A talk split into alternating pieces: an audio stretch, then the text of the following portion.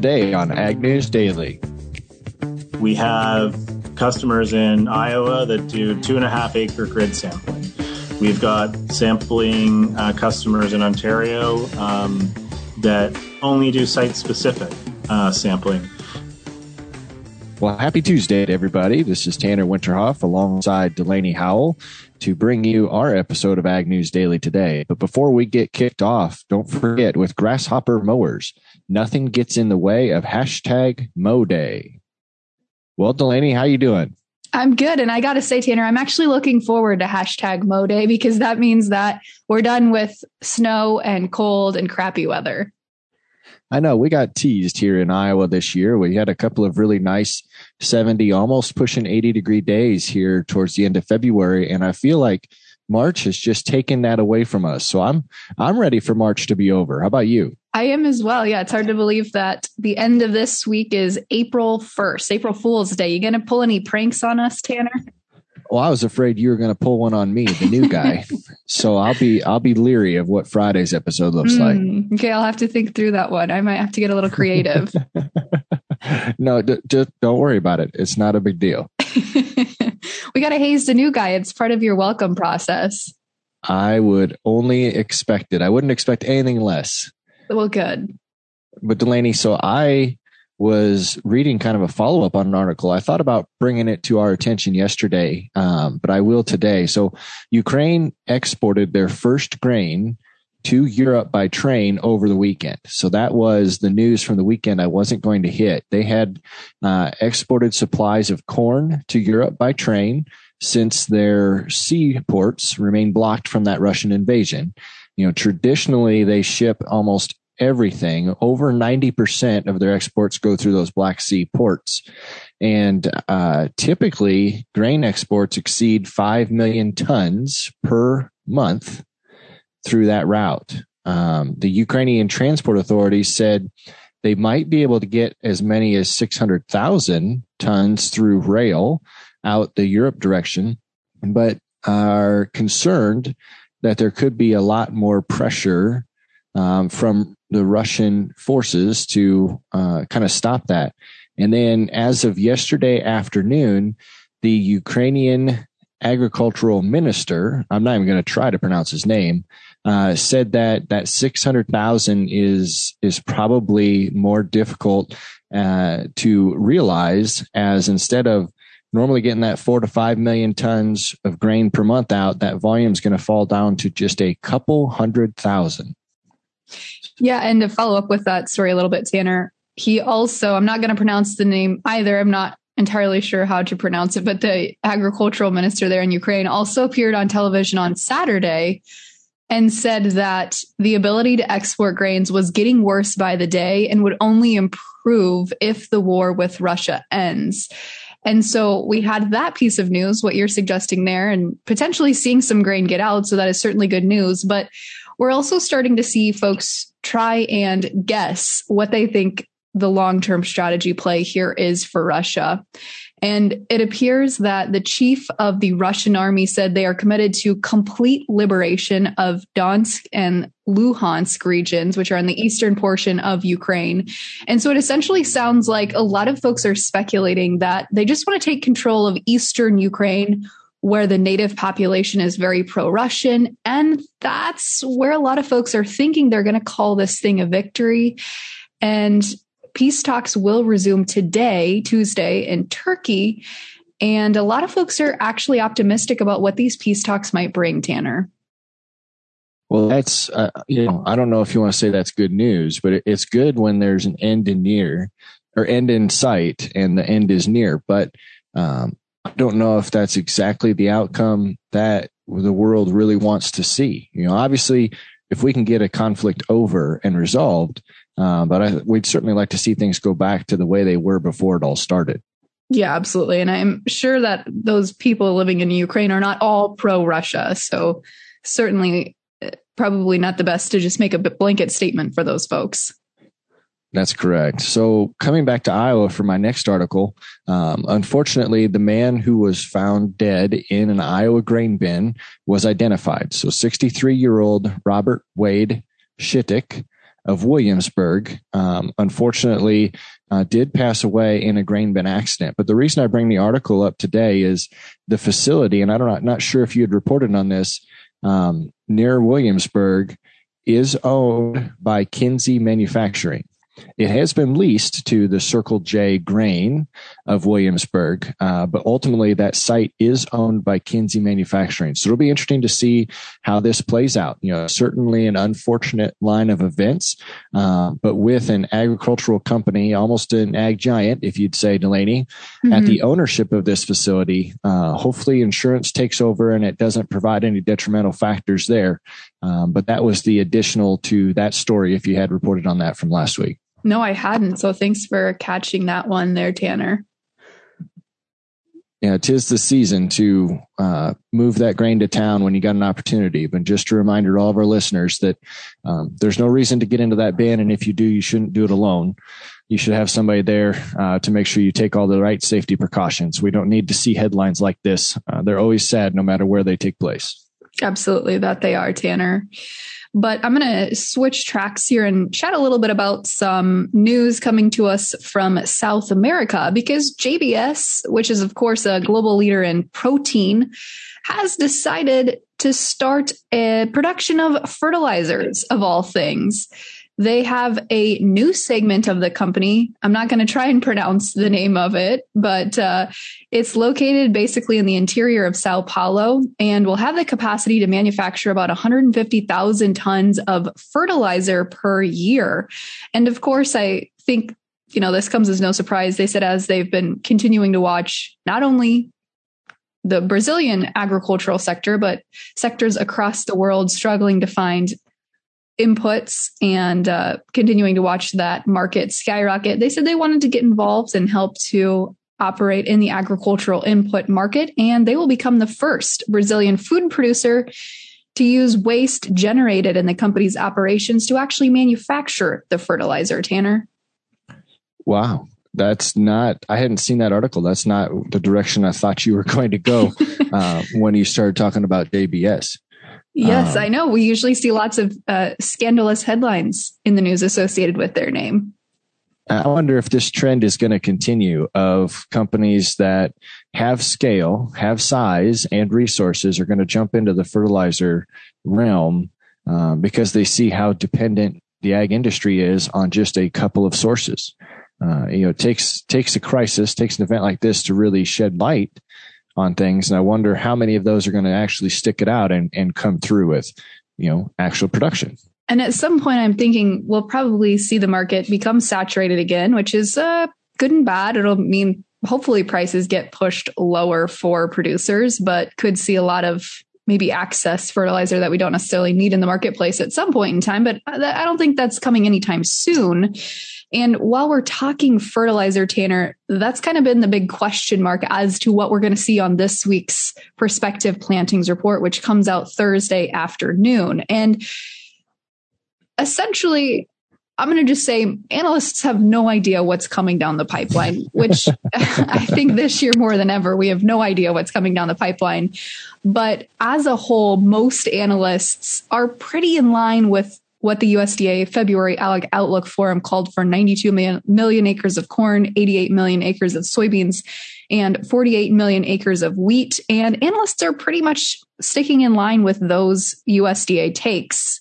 The range on corn is 89.7 to 93.5 million acres. Soybean analysts range their estimates between 86 million to 92.2 million. Wheat's anywhere from 45.9 million to 48.9 million. And really, I, have heard a couple analysts that are starting to suggest we might see more acres shift, but a lot of analysts are largely saying that even those fringe states that do have the potential to switch aren't going to be enough of a market mover to really see acreage shift a whole lot on this week's report. So I think I spent about 30 minutes this morning scrolling Twitter and I came across probably six or seven uh, questions around are fertilizer prices switching your corn acres away from corn? And when you looked back through the comments, um, it, it, was a mixed bag, but I would say about 25% of the respondents said um, they had planted more wheat, winter wheat, to cut down their corn acres. Now, obviously, we know where where that would be geographically in the United States. Unanimously, uh, farmers were continuing to respond saying that their break evens were still better with corn than to do soybeans unless you could guarantee higher bushel per acre returns on those soybean crops. So uh, I would I would agree. There's probably not going to be a lot of surprises in this report. Um, you know, we talked yesterday that there was an awful lot of fall anhydrous put on in the in the Midwest Corn Belt region. So uh, I don't expect there to be to be big changes myself. No, I, I wouldn't think so either. But the interesting thing is this article that I was taking a look at, and it was on the Ag Web Farm Journal website, was uh, basically looking at four potential surprises that could happen on Thursday's report. And a couple of folks were suggesting that there won't be any surprises at all, but there were a, there's probably going to be some surprise that we can't predict at this time.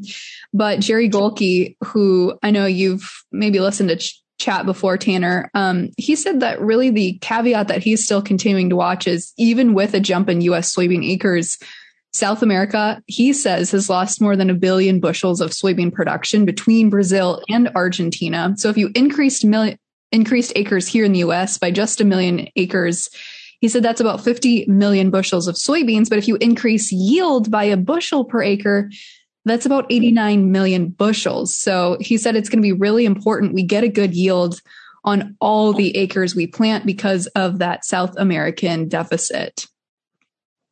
Yeah, I could see where he's coming from. We we have so productive soils to where it's not going to take a significant amount of change um, to put us maybe back into a surplus position at the end of this growing year. Yeah, and I think that's uh, probably what folks are pushing for this year. Uh-huh.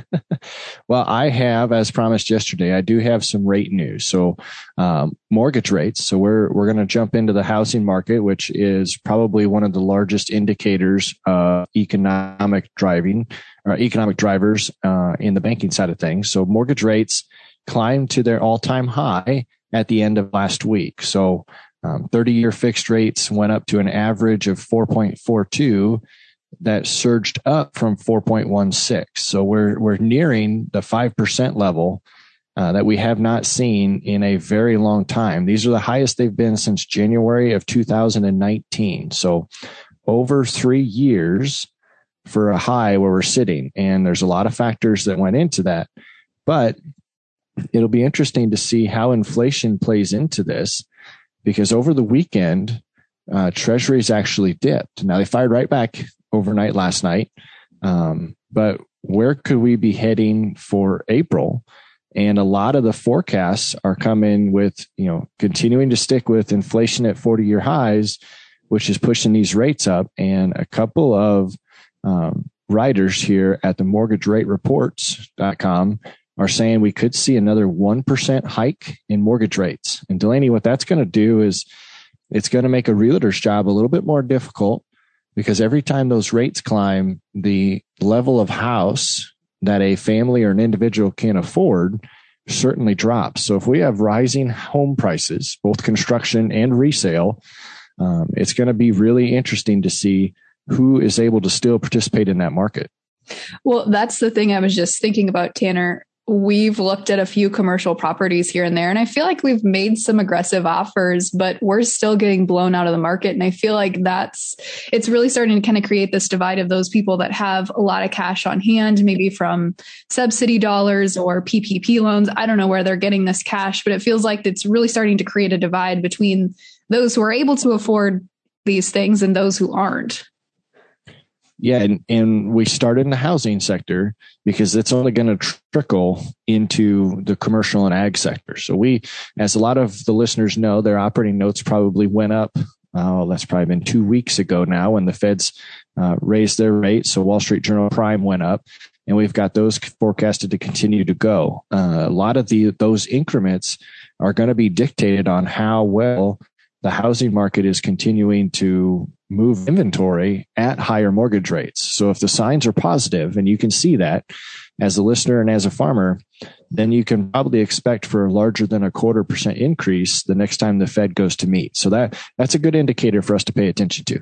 Yeah, it certainly sounds like that's the case. And We certainly saw some of that negative sentiment creep into the grain markets yesterday. We saw a lot of selling pressure to start the week. Soybeans and wheat led the way lower, about 46 cents lower in May. Soybeans 45 cents lower in uh, the CBOT and 40 cents lower in Kansas City. Wheat Corn was also pretty low yesterday and hasn't opened up yet this morning as we're recording this, but has been trading lower in the overnights as well. So it'll be interesting to see if we get a turnaround Tuesday this morning or not. Yes, we'll just have to wait and see. We certainly will. But Tanner, I tell you what, with that, I'm all out of news. What about you? I've uh, I think I've run through my news also. I may save one for tomorrow so I can I can be done as well. I'm excited for the interview that we have today. Now, uh, it's Tech Tuesday. This is a new one for me, uh, but I'm excited to see how the conversation with David McMillan goes at Devron, the data collection and soil insights company. Uh, there's so many advancements, Delaney, in technology, especially directed right at agriculture. And that's part of the reason we've continued to do Tech Tuesday segments here on the Ag News Daily podcast, Tanner. But before we turn it over to that conversation with David, let's hear a quick word from today's sponsor. It doesn't matter whether you're on the backfield or the front yard. On Mow Day, perfection is a game of inches. It's a battle of fence line and fierce terrain. Out there, on that grasshopper mower, you don't let anything stop your stripes. Nothing stands in the way of a job well done. For more on Mow Day and Grasshopper Mowers, visit grasshoppermower.com.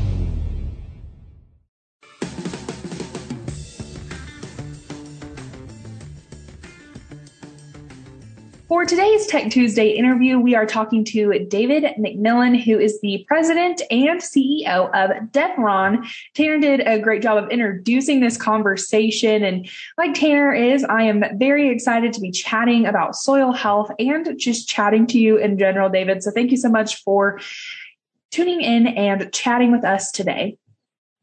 Yeah, no, no problem. Thanks, Ashton, for having us, and really excited to have a conversation with you folks about you know what Devron's doing, and I think just the overall opportunity we see in soil health and agriculture uh, across the U.S. and Canada.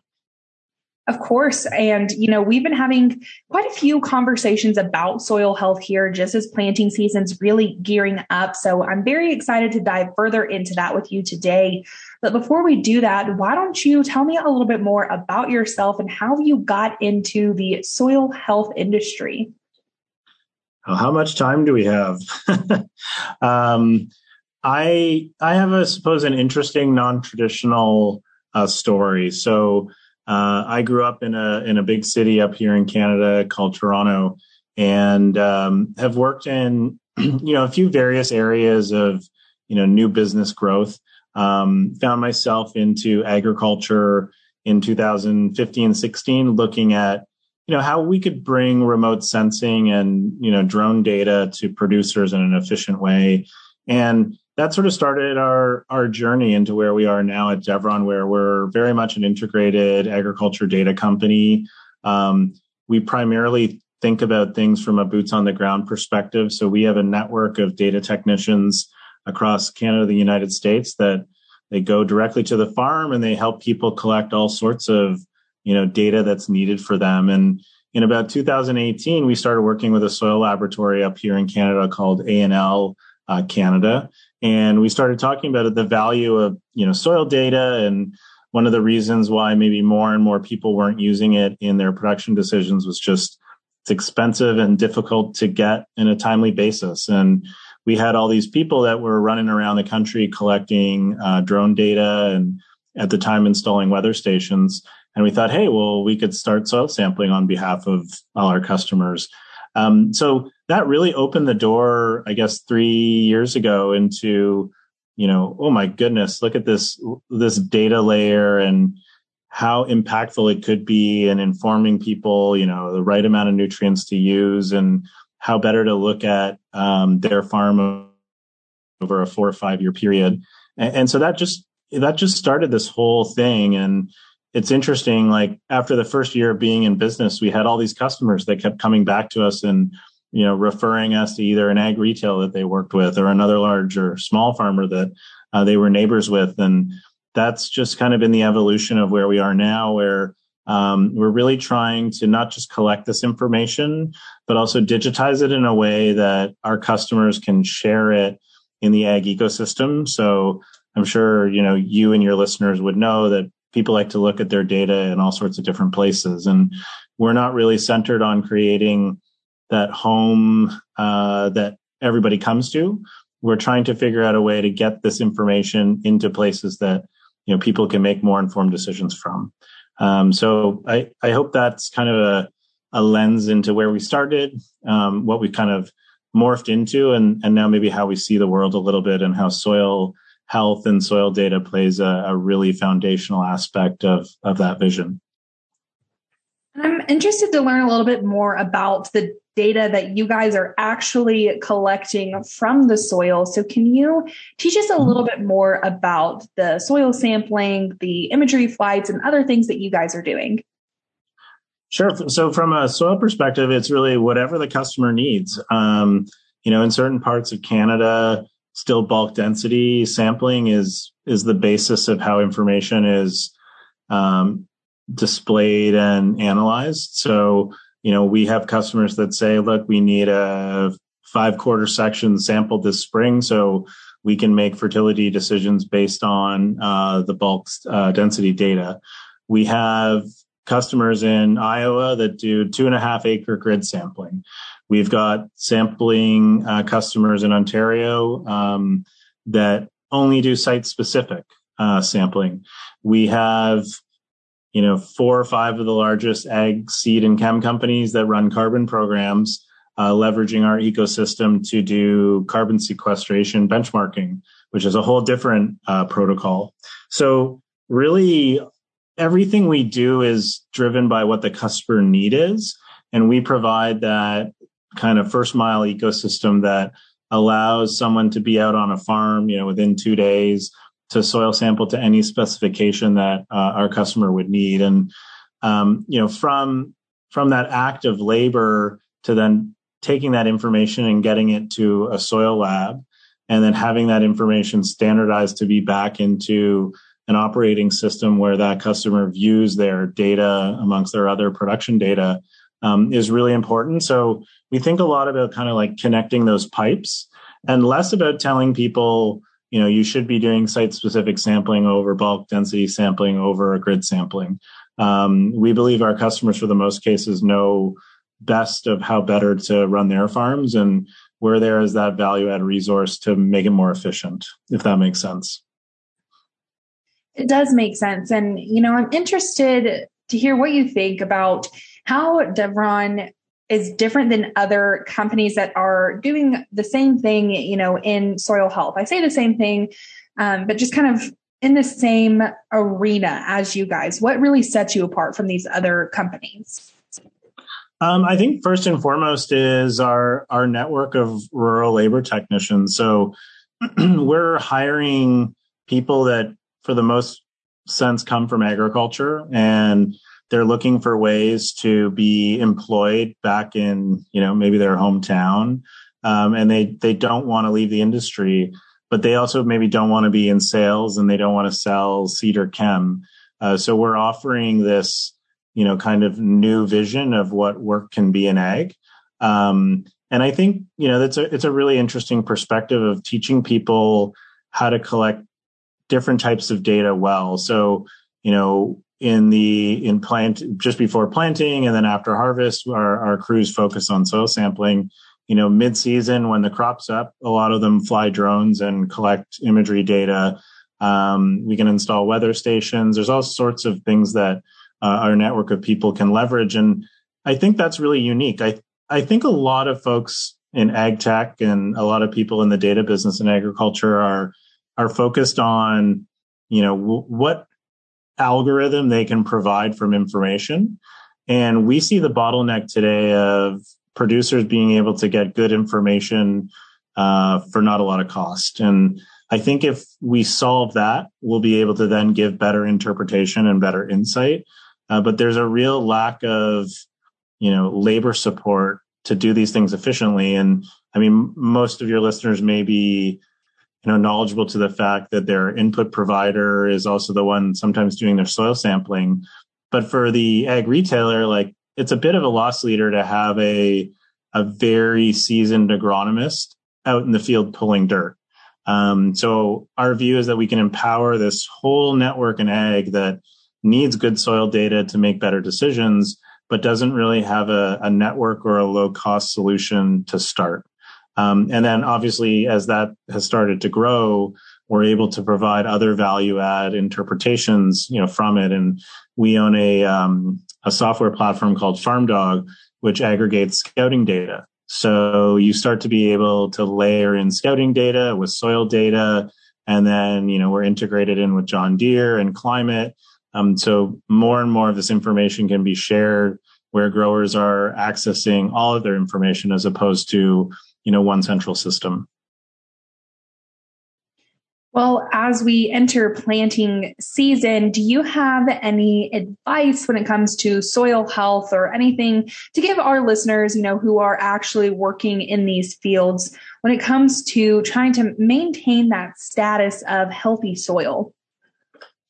Um, I think in general, like people should be soil testing more.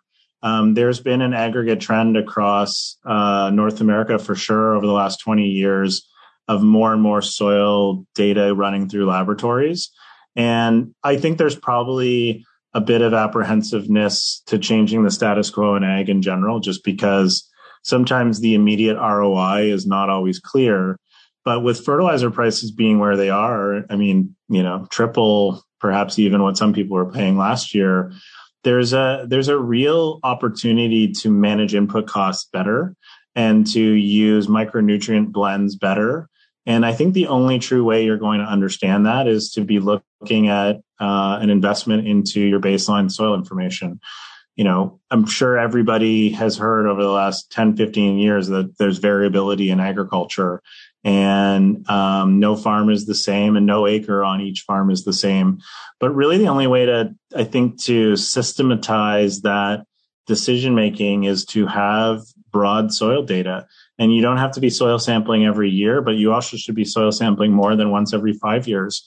Um, and i just think that this is a new standard that more and more people are moving towards. Like we've seen unprecedented demand uh, for our service for soil information. And i think with all the you know positive environmental um, pushes that are happening that are linked to agriculture whether it be carbon credits um, or just new, better nutrient management being able to specifically point to a data point of where a farmer is today to where they're going in the future will be very valuable. Um, and there are i think there's a there's a lot of opportunity there that um, should be very prevalent, I think, this year and in the coming years for, for growers in North America. Well, David, if any of our listeners want to get a hold of you or somebody else at Devron, find out a little bit more information, how can they reach you? Uh, I mean, they easily they can go to our website at www.devron.com. Uh, we've got a little live chatbot there that can ping anyone in the company really at any time of the day. Um, you know, they could give me a call at uh, 647-963-2429 um, and and really reaching out to any one of us uh, in the company you know we're customer first we solve problems and uh, we're really looking to engage with a, a, greater you know customer base across the uh, the country. And I will say like our head office is based in Kansas City in the US um, but we do have little affiliate regions um, you know throughout Iowa Minnesota um, Texas, Oklahoma, where we've got on the ground local support that can help growers, you know, figure out all the the details of of the micromanagement around this broader, you know, more macro perspective of obviously building soil health is valuable. So um, we're keen to be engaged on the how as much as we are on the why, and you know, we really would appreciate the opportunity to work with anyone uh, in the country that's looking to change the way that they farm. Awesome. Well, David, thank you once more for coming on for our Tech Tuesday segment this week. We certainly appreciate it. Of course. Thanks very much, Ashton. Really appreciate it.